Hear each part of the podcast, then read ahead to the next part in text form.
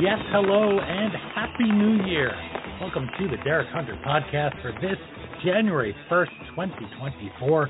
I am Dean Karayanis, host of the History Author Show and a columnist at the New York Sun, a longtime Rush Limbaugh staffer, and this year is going to be my year. Now, I know I promised you I would talk in dulcet tones today, but who can't be excited about the new year? So you'll have to forgive my irrational exuberance. Find me on iHeartRadio. You can find the History Author Show on YouTube, and you can check out all of my interviews that I've done at historyauthor.com. Find my writing at nysun.com. That's at the New York Sun. You can find my columns there. I write as often as I can there, as often as they'll have me, and I always have something to say, something unique. That's always my goal. I don't like to say the same things everybody else is saying. There's enough people out there like that.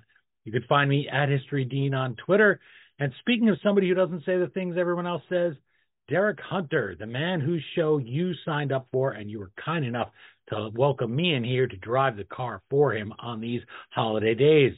You can do that, support his show at derekhunter.locals.com and at patreon.com slash Derek Hunter Podcast. You'll be glad you did. You'll be glad that you played a role in supporting somebody who's giving you great content and unique insights. That is very rare today, let me tell you. And I'll often find Derek will be the only other person who has thought of an angle that I have thought of when I'm writing one of my columns. It's important to me that every time somebody spends some time reading one of my 700 word columns, they're getting something unique. I am not just out to capture their click. I'm not interested in owning the libs, as I think Derek says sometimes people are obsessed with. That's not exciting to me, not interesting. I think Derek and I are going to have a whole conversation. I, I asked him about doing a show just on that idea of persuasion and not just preaching to the choir. And I've made a bunch of notes about that. So you can look forward to that with Derek and I in the future because I've heard him say it so many times on his podcast, on this podcast, found myself nodding along. At some point, I can tell he's a little tired of hearing himself say it. Look for new ways to say it. And I thought maybe speaking with somebody who can speak to how Rush did this job and how he very much agreed with what Derek was saying. Maybe that will help. It'll be a better listening experience for all of you. So we hope to put that together here in this new year. Derek will be back tomorrow. He will have that big announcement of his, a huge announcement. This is really going to change everything. Once in a great while, we are privileged to experience an event so extraordinary it becomes part of our shared heritage. 1969, man walks on the moon. 1971, man walks on the moon again. Then for a long time, nothing happened until tonight. Yes, my friends, Derek Hunter, the equivalent of him stepping onto the moon in search of brunch in a tube. I am here this New Year's Day to bring you something different as well, while other hosts who don't care anywhere near as much as Derek didn't bother to set up a guest host who was going to bring the passion during these days between Christmas and New Year. They just blew you all off. But Derek does not do that. Derek is not one of these hosts who's just sleeping off hangovers in a ditch. When he has a job to do, he puts on his boots and does that job. I put on my boots as well. And it hit me that the sun is rising on a new year this morning. And I wanted to invite the publisher of the New York Sun on, David Efune, not because I'm a contributor there, not just because I have an interest in seeing the sun grow. I hope that I sound sincere when I say to you that I believe in their vision. I believe in the importance of good journalism. I believe that people need to be informed, not preached to. I'm really looking forward to that show, talking with Derek about just how much of the media has become preaching to that choir. You know, there was someone who emailed me earlier in the week and said, You do a great job for Derek, and you don't throw out red meat. And I thought that that was a great thing to say. I really took that to heart from that man on Twitter because that's exactly what I try to do. I'm not just there to make you angry, to feed your anger, to tell you you're right, to read you the latest poll, to fill airtime in between reads for my pillow or Velveeta. I don't want to pick on Mike Lindell again, but uh, back when I started at Fox, the only sponsor we could get was Velveeta, and we got so sick of seeing that processed cheese being dripped down on things on our little monitors there on our desk. Real tube TVs, by the way. Tells you how long ago that was at Fox News Channel. So we're going to have David Efune on, not because of my personal interest, but because the mission at the Sun, I started becoming interested in it and following and reading there before I ever thought about writing for them. I was one of those people back when it was a print edition on newsstands in about 2000 that was picking it up because it was a unique perspective. And when you're somebody who doesn't agree with the prevailing narrative in the media, you really are happy when you find a place that's going to provoke you to think, that's going to give you information and insights and history and callbacks to things that politicians may have said before that you will not read anywhere else. I have a quote here from David Efune. If the press is corrupted, there is no one to hold our wayward politicians and major institutions to account. That is a really important role. That's why journalism, the press, is constitutionally protected. This is something that Rush said often. He said, they're protected in the Constitution. We need that function to be done and done well because it's essential to democracy. We need free speech. We need people who aren't just chasing an agenda. And I could go on and on about how important it is to me to be able to do that because I saw Rush do it so well all those years. I know the lines that he drew. I know he was never just saying things to be outrageous.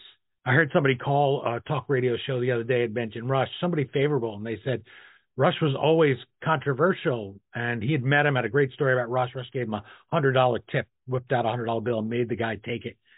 And my main takeaway was Rush was never controversial because this is something Rush always said. He said, "I'm not controversial. What's controversial?" And people would come at him early in his career, journalists. He said, "Everyone who listens to me agrees with me." I look in the New York Sun style book when I started to work there. They gave me this thick tome. And guess what? The word controversial is banned in there. Little things like that, little choices of words that don't skew things, that try to bowl the ball right down the middle. That's what they try to do with the New York Sun. And so I hope that I've come across sincere, that I want you to hear from the man behind the New York Sun, David Efune, one of the people who is trying to not just complain, create something that brings us back, that accomplishes this important, vital mission for America. It's a mission I am proud to play a small part in.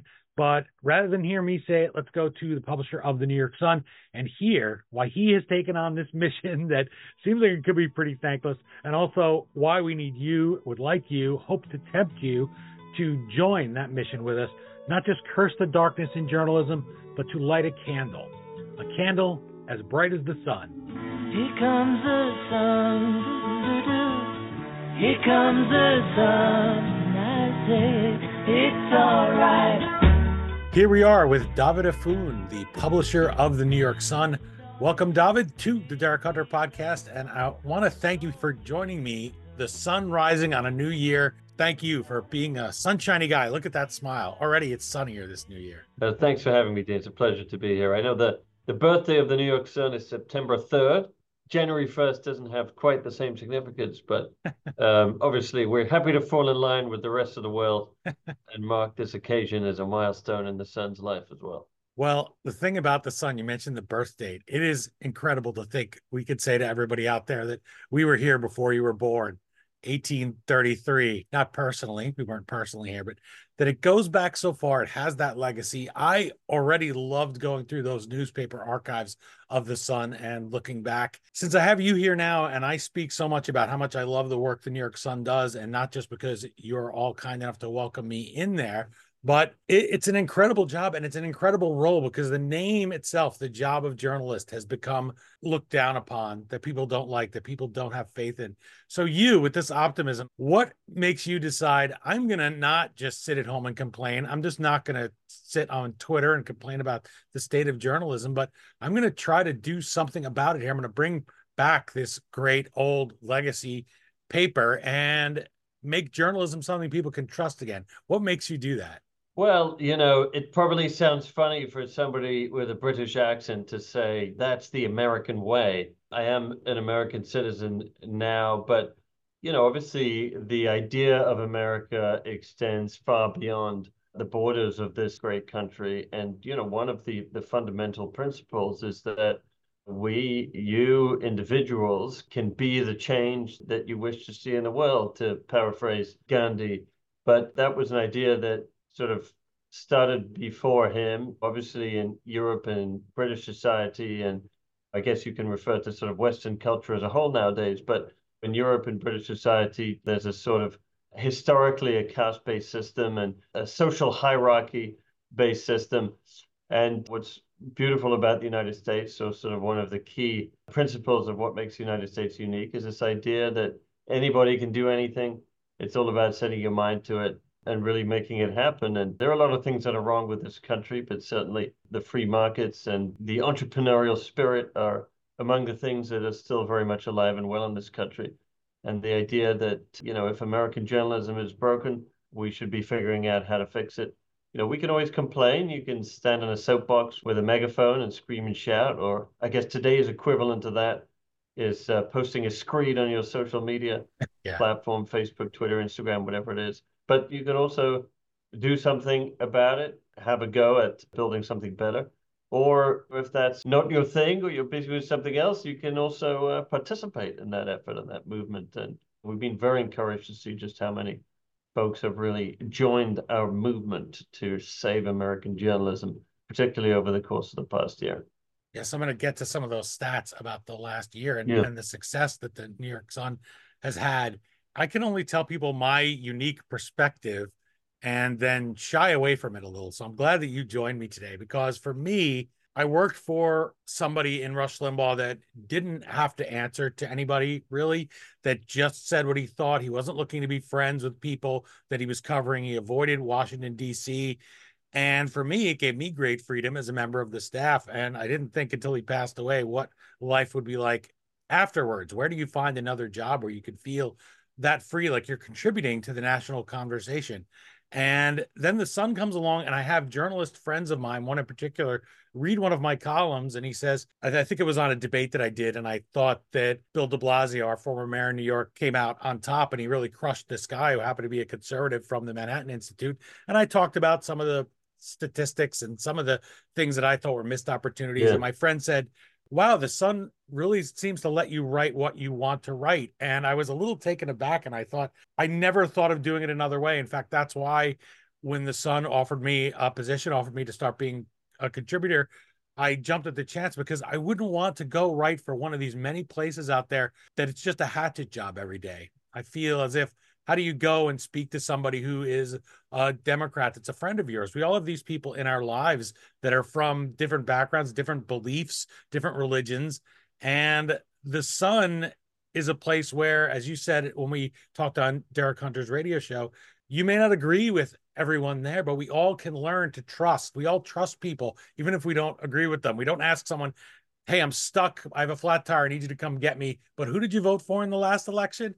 No, you call your friend, you call your family. You don't care about those things, but you want to be honest and come from a place of honesty. So I wanted you to explain that, explain why I, as somebody who I guess is pretty jaded about this, have been in this business a long time, love the sun and why you've reached somebody like me who probably honestly wouldn't wouldn't have ever paid for another kind of newspaper. People in the press tend to want to get freebies, but I would encourage people to pay for this. Yeah. So what what do you what do you think? How did, how did you manage to make that happen? Yeah. Melt this heart of mine.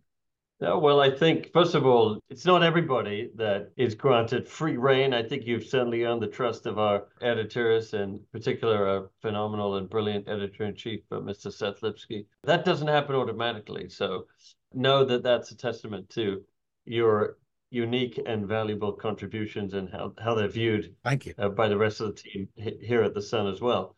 But look i would say it starts with this. We know and this is not a secret that american journalism is facing a crisis a massive crisis. You can refer to it as a crisis in trust where every time polls are taken studies are done the numbers fall out the bottom again. I mean, the last Gallup poll I saw said that only 16, 16% of Americans trust newspapers. 54% of Americans, according to an Edelman poll, believe that journalists are deliberately trying to mislead them. There was another poll that was conducted by a major institution of higher learning of 90,000 people in 45 different countries, polling basically the level of trust in America ranked the lowest out of all 45 different different countries for trust in the press, trust in the media.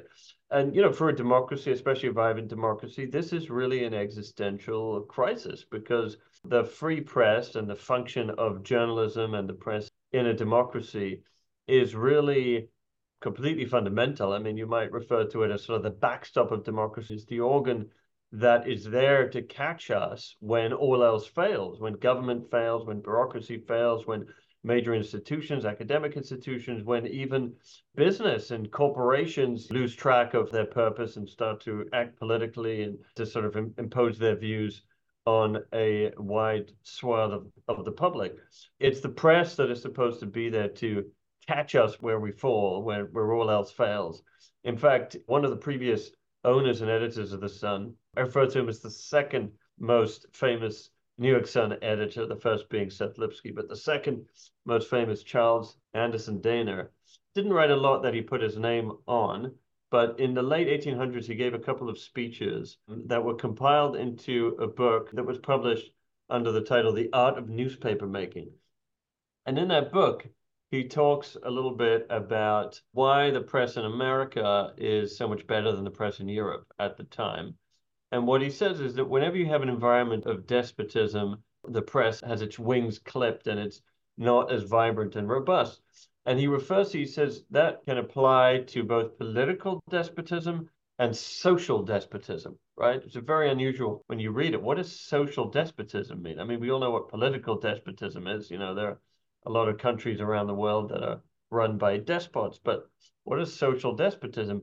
And if you think about it a little bit, you begin to sort of get a sense of what we're really we're dealing with today. I mean, there's this big debate about, for example, how do you define wokeism? Well, I would define wokeism as a form of social despotism, where you have sort of a laterally imposed orthodoxy that curtails the freedoms of the citizens sometimes it's on a social basis, but that you know it spreads to major institutions, academic institutions, corporations, bureaucracies, etc. So the free press, the Constitution, and American society has built in incredible protections against political despotism.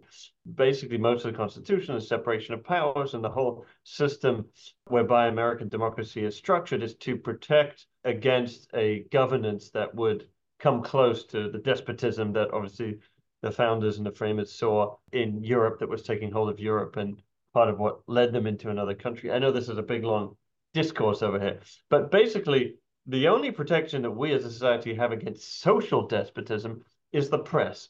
And the reason why you have forms of social despotism and that you know the First Amendment that have really taken hold in this country and become a source of incredible frustration to so many Americans is because the press is failing. The press has become corrupted. Instead of serving as a vehicle to hold, to police the powers that be on behalf of the people, a lot of the press serves or sees its role as policing the people on behalf of the powers that it favors. Not only is it not fulfilling the function that it's supposed to fulfill, it's it's actually serving the opposite function.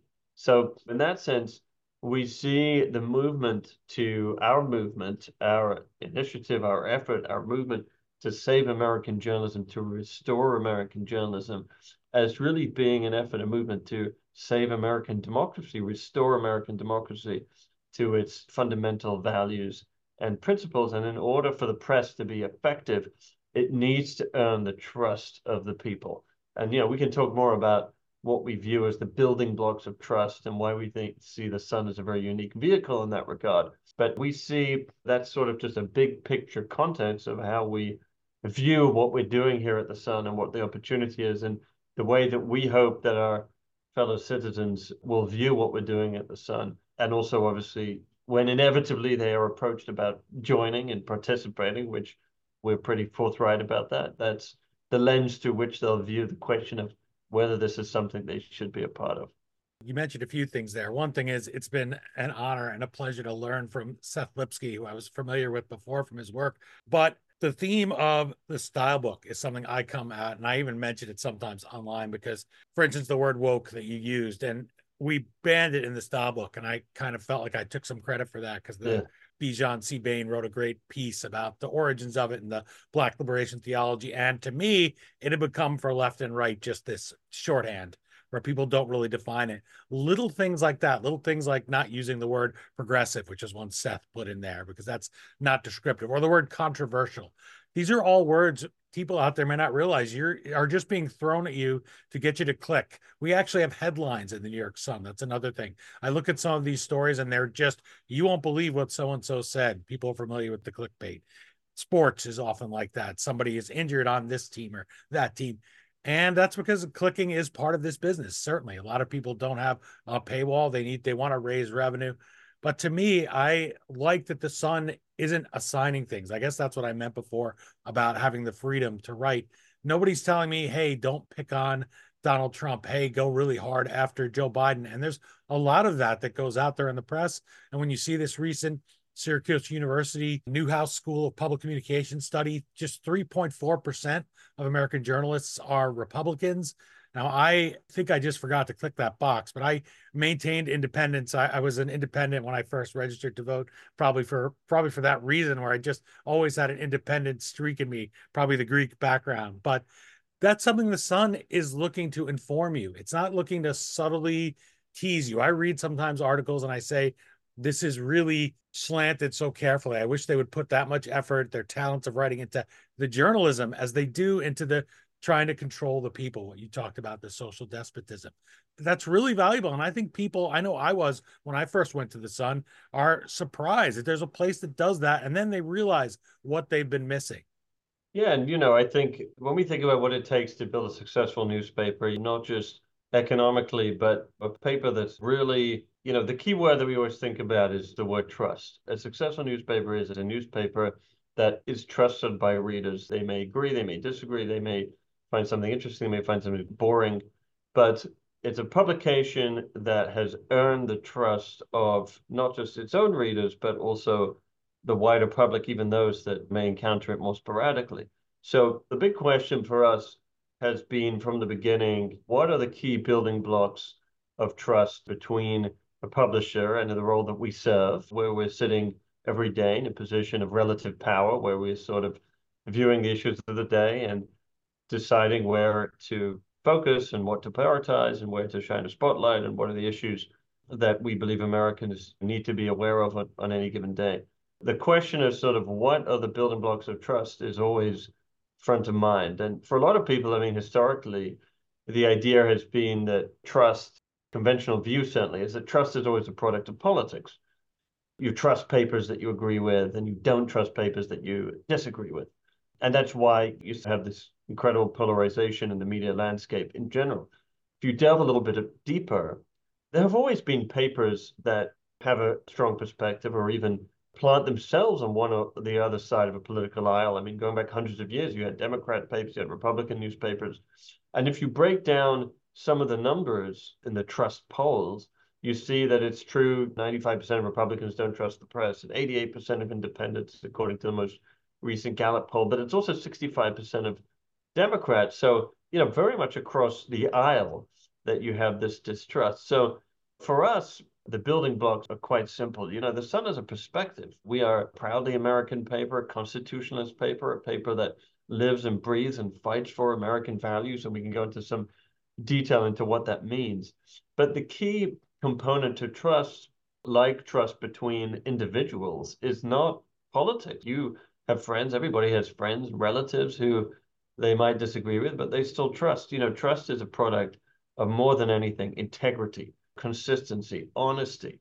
So, what that means is if you're a newspaper that ostensibly has problems with corruption or the perception of corruption in American politics, and you ran a dozen articles about the Trump family and their ties to China or Qatar or Russia or whether they were going to do a building project there or the Kushners or this or that but then the second there's a discussion about Hunter Biden's business dealings, you want to pretend the story doesn't exist and it's Russian misinformation. So even the folks on your own side politically are going to lose trust because it's so transparent. There's no integrity, there's no honesty, there's no consistency. And by the way, it's it's on both sides. I mean, you know, you have papers, for example, that conservative papers that would like to see less government spending and are worried about the ballooning debt. But you know, when it's Republicans that are doing it, when it's they don't really have that much to say. You know, they're focused on sort of what's going to help him get elected, as opposed to you know what are your values and principles, regardless of what the political outcome is. And I think that's the key with the Sun.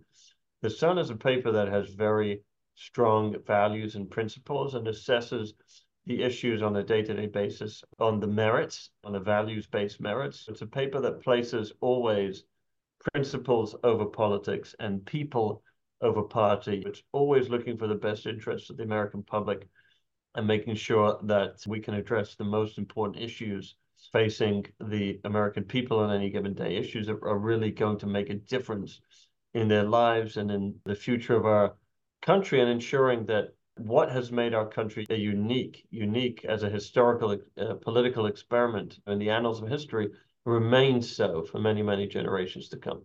So much there that I'm nodding my head along with, particularly the spending side. And it's something I wrote about in the Sun. The two parties like to trade back and forth. And when one party's out of power, they say, oh, we need to get that deficit under control. And then when they're in power, they hand that act off to the other side. And in the meantime, right. it's us that are paying the bill. It's the American people. It's things like right. inflation. Integrity. Trust is one word, integrity. And a paper needs to have integrity above everything else. Yeah. One thing I wanted to ask you about, I, I would remiss if I didn't. I was reading some of the coverage in the New York Sun and also at the Algemeiner, and I would encourage people to go and check out the Algemeiner too. That I've started getting their emails, and there's reporting you're not getting anywhere else. And some of the details, New York Times reported some of them the other day of the atrocities committed by Hamas are so repellent. And as a newspaper man, as somebody who is following this so closely and feels obviously a deep tie to Israel, a deep spiritual tie. How do we cover that as journalists? Because I look at the other side. I look at people that are in Gaza cheering this. I look at even these ignorant college students that are cheering anti-Semitism and that are saying these things didn't happen. We we know those numbers about students that now side with Osama bin Laden incredibly and favor him and think he was a force for good was what they pulled on. And we know that many of them deny the Holocaust. They've been so poorly educated and the sun has a role in that and changing that and educating people and showing people the truth. But i wonder how a newspaper chooses to cover those things because the very people we need to reach are civilized people who by nature get sick when they read these things but also it's so important to reach them and say don't turn away this is not just another war this is not just oh we're tired of the middle east and they're both fighting and it's easy to throw up your hands and say they're both sides are wrong how do you cover that? How do you get people to pay attention and not turn away from these atrocities? Because the Jewish people are such a small population. You need everybody who is a person of goodwill to understand what's going on there, but you don't want to repel them with these worse than medieval yeah. details of what of what has been done by Hamas. Look, I think you always when any publication is dealing with sensitive issues, you do want to give your readers something of a heads up you can have a, a warning at the start of the piece that there's explicit material. You want people to have the opportunity to choose whether they expose themselves to that. And it's a choice that people make. Everybody has a different consistency in terms of their ability to sort of stomach or process some of the more traumatic details that sadly are just a fact of life in this troubled world that we live in. So, you know, it'd certainly be important to be sensitive to readers and let them make their own choice. But at the same time, it's very important, I think, for a newspaper to have a very sound moral compass and to have a good sense of what's right and what's wrong. There's a tendency today to say, well, again, trust is a product of both sides and not taking a position and not having a stance. But again, I don't think that is what the, the key ingredient to trust is. Key ingredient, again, is having integrity, which means being honest, being consistent. But newspapers need to take a stand, to take sides, certainly in their editorial positions and, and in terms of you know, what they focus on over what is right. And we are newspapers are very important beacons of moral clarity in a world where there's a lot of moral confusion and sometimes it's very difficult. You know, certainly in the Middle East, I remember one of the the most important decision makers now in the Israeli government. He's a former ambassador to the United States, Ron Dermer. Now he's a minister of strategic affairs. He was actually in Washington this week. He once told me that the Israeli government or the prime minister never has a good option and a bad option. They're just sort of peddling in shades of gray. And that's real life and that's morality. The Talmud has, or the Midrash has a, has a great statement from the ancient sages of Israel that says, He who is merciful to the cruel will end up being cruel to the merciful. And this is not new. The entirety of the justice system in America and in Europe, you need to hold people accountable if you're going to allow the innocents to live. And sometimes that's a very difficult process. And sometimes, in the case of war, there are innocents that will sadly, tragically get caught in the crosshairs. But it's still important to maintain a sense of moral clarity through all of that and know who's right and who's wrong and what are the best way to deal with these things. And I know that the Israeli government goes to extraordinary lengths um, to try and protect innocent bystanders. But having said that, they're faced with a very difficult scenario where, you know, on the one hand, you know, they need to get rid of Hamas for themselves to protect their civilians, their children, their innocence, but also, frankly, for Gaza. I don't know if I've ever told you this, but I was actually there in Gaza in 2005 when Israel pulled out. And I remember what people were saying at the time. And since Israel's pulled out, there have been five different wars that Hamas has started. So people today are saying ceasefire, ceasefire. Okay, well, let's say Israel does stop this campaign against Hamas. What happens next when Hamas starts the next one, the next one, the next war? So, at the end of the day, in the long run, it's going to be a gift to the Palestinians as well and the many innocent children in Gaza if Hamas is done away with but it's a tragic and very, very difficult environment to cover with tremendous amount of pain on both sides. But despite that, it's important for us not to lose sight of what's right and what's wrong, as difficult as it is, and what needs to be done. Well, Dovid Efune, I would love to talk with you again. I enjoy speaking with you, certainly in person and also here. Thank you so much. I hope it's another great year. I can contribute to the New York Sun, not just because I'm involved, but because I really believe in that mission. I hope people will go check it out. Dovid, publisher of the New York Sun, Happy New Year. And I hope you have a great 2024, personally and professionally. To you as well, Dean. Thank you so much. Thank you.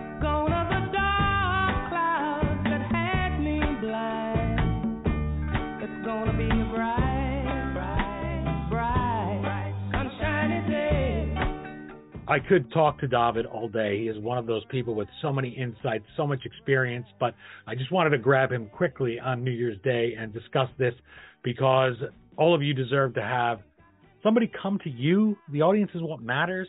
We are at your service. And I just thought putting something out on New Year's Day shows how much you all mean to us. I know, I know everything streams now, and you probably didn't listen to all of my previous shows on the Derek Hunter podcast, although you should.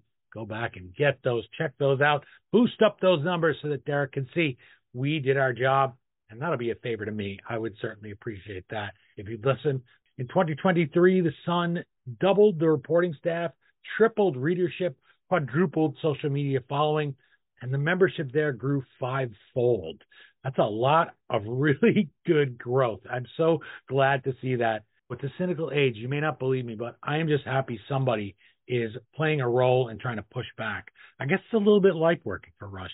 I listened to Rush. I watched him on the TV show. I never thought I might be able to play a role and work for him all those years, but I was blessed to earn that opportunity with him and to be hired onto the staff, first of the TV show, then onto the staff of the radio show and the website. So the Sun's very similar. Like them before I was ever a part of them. If you notice you're reading the same takes, same words, same condescending reporting and opinion everywhere, please do check out what we're doing at nysun.com.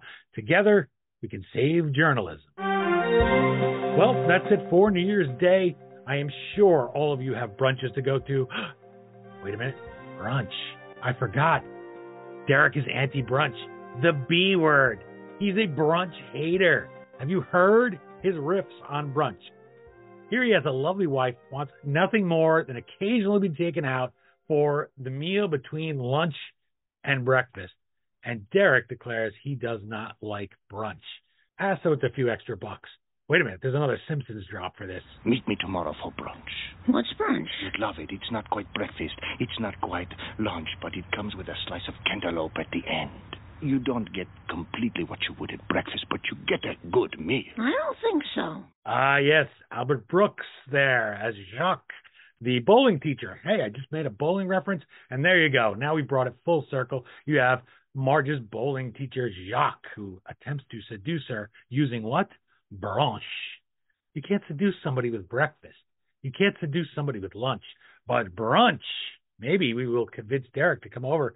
Come on, it's romantic. It's a little different. It's not quite breakfast, not quite lunch. You just heard it. It is a sexy meal, and you get to drink at 10 in the morning. You'd think he would be all for that. I, I don't know. It's perplexing.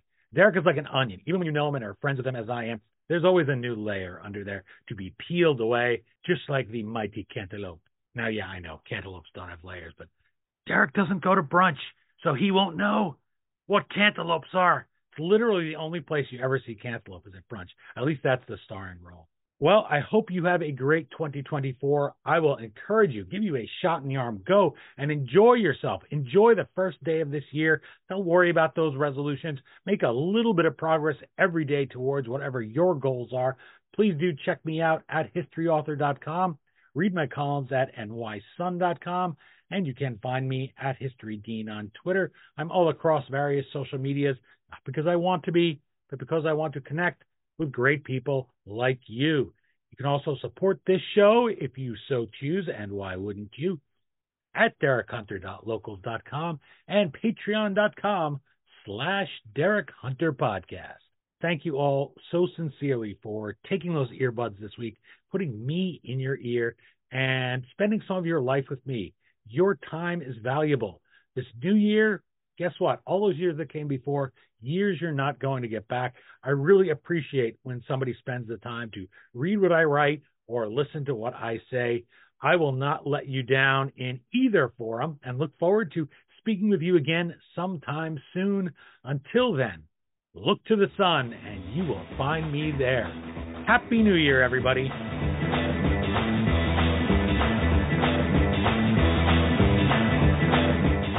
Happy New Year, everybody. Can't get any worse.